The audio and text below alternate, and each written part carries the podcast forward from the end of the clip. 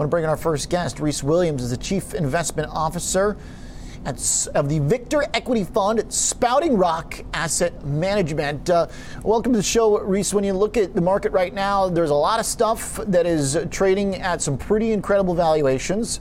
There's a lot of stuff connected to economic recovery that's up a huge amount just in a matter of months. So, where do you find companies in this market that uh, have not yet been overbought, that have not already taken part in the froth and the run up? Yeah, that's not an easy thing right now. However, um, we still think there are some areas of opportunity, and um, I thought you framed the debate uh, really well in the in the preamble, showing that you know value led for a while, and in the last 10 days, you know, growth uh, uh, uh, done much better than value. Mm-hmm. We do think that that um, the the major issue is going to be finding companies that are doing well now, but also have a cyclical recovery in the future. Uh, and maybe two or three names just to you know help your viewers kind of see our thinking. Uh, one would be like a Mastercard. There's been a big shift of spending to go from uh, cash to the internet, uh, and and and when you buy something on the internet, you generally use a credit card. Um, that's great, but they make their really bigger margin from cross-border transactions. So they're doing fine now because of the shift to the internet. But in the in the in the uh, you know second half recovery, which we all hope is coming, when cross-border transactions uh, go and you go to France and you buy something, uh, that's where they'll make a much bigger margin and, and have an earnings uh, uh, uh, recovery from that part of their business. Mm. Another one would be like a Disney. Um, obviously, we all know their theme parks, their movie theater movies, and their cruise lines are incredibly damaged right now but they've used this period to launch Disney Plus in a major way, which is, a, you know, by by far the biggest competitor to Netflix. Um, so they're doing well now as a stock because of this quote unquote Netflix-like characteristic, and and they'll do we think even better obviously in the second half when when all of those things like theme parks and cruise lines and and and um, and uh, uh, other uh, activities that revolve around Disney uh, will come back into fruition. Reese, I like the idea of thinking about these hybrid companies, right? The ones that survived and uh, showed that they have uh, some value proposition or brand appeal during this period, but aren't these kind of core survival quarantine trades. Uh, I wonder, uh, as you mentioned three of these, and I, I want to come back to uh, at least one or two of them in a sec, but We've got Apple on the verge of breaking out, and what I'm most curious about is these big cap tech companies because they were the pillars of our market rally for a decade, and Apple's still below its September high.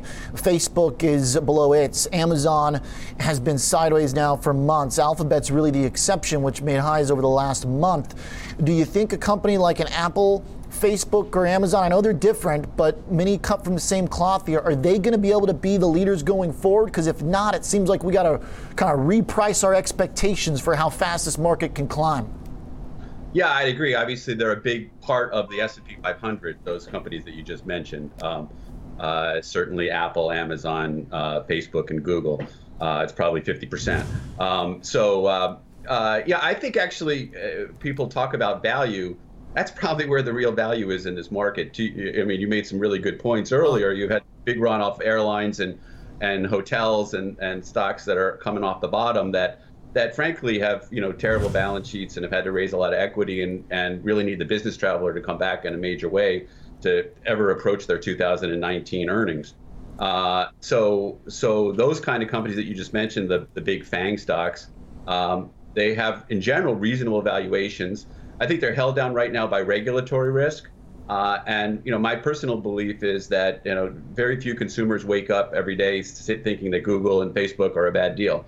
Um, there clearly are attorneys generals that disagree with me, but uh, mm. I do think that that will be uh, an area that will be of uh, uh, uh, of interest, and I think have good valuation support. And then finally, the worst case that happens for most of those companies is they get broken up. And I think it's hard to argue that Google and Facebook and certainly even Amazon might be might be better off uh, from an overall point of view, uh, split up in terms of shareholder value. Now, are these, uh, for many people, they are still the biggest portion of their holdings, or if they're just benchmarked to the S&P, to your point, they are the biggest portions of uh, this fund if they're indexed. I mean, is that the way you want to be going into next year, or uh, do you need to kind of hunt for some of these other names that have been a little bit less uh, of the kind of stalwart winners and maybe have more value to run going forward? Uh, do you need to have a more kind of specific non-market cap driven fund going into 2021? Well, we have a, a, blend, and I, and I think most investors should have a blend of uh, products. I don't think you want an all FANG portfolio, despite the fact that these are great companies uh, and in general have fairly reasonable valuations. Um, but they do have regulatory and headline risk. Um, so I think you want a blend of companies like that, and also uh, you know some of the ones I, I, mentioned, and of course some some you know uh, more cyclical, deep value uh, companies, because there is a you know certainly a potential that you're going to have a a tremendous um, uh, economic recovery and a global synchronized recovery in the second half of, of next year. Mm. Um, because obviously the virus going away in the U.S., it'll also hopefully go away in Europe uh, and it and, and it'll cease to be a, uh, uh, an event in Asia. So that's most of the world economy, and I think you should uh, you know you could have a, a potentially a, potentially a spike in interest rates as you have this sort of economic surge as you know 20% of the economy which has something to do with social gathering comes back globally mm. Reese, I want to come back to MasterCard and Visa real quick before I let you go. There's a couple stock picks. Uh, whenever I have the techies on that love PayPal and Square and Bitcoin, uh, they kind of paint a story of the future in which MasterCard and Visa uh, become smaller and smaller role. I mean, uh, still payments though. I mean, not a lot of people hate these companies, but are they going to get overshadowed from an investment perspective by some of the bigger growth payment stocks? Well, and I and I didn't mean to suggest that you should sell your PayPal and Square to buy Mastercard and sure. Visa. Uh, I, I, think they actually all four of them belong uh, in a portfolio, uh, and and obviously PayPal and Square have done better this year. Um, but we think that they're you know, uh, they've been you know tremendous beneficiaries of this pandemic, uh, and we think Mastercard and Visa may have more uh, recovery potential in the second half of next year. But you know it's hard to argue um, you know, cash is going away. Uh, I, I, don't know. I don't know if you, you, you know, my my, ch- my children don't have ca- cash, and I don't mm-hmm. think they're going to.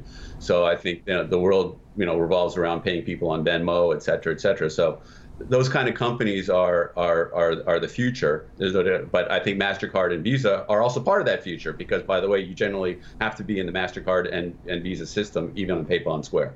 Okay. Reese, appreciate the thoughts and uh, like the uh, discussion here about how to structure an equity fund right now. Reese Williams, Chief Investment Officer at the Victor Equity Fund at Spouting Rock Asset Management.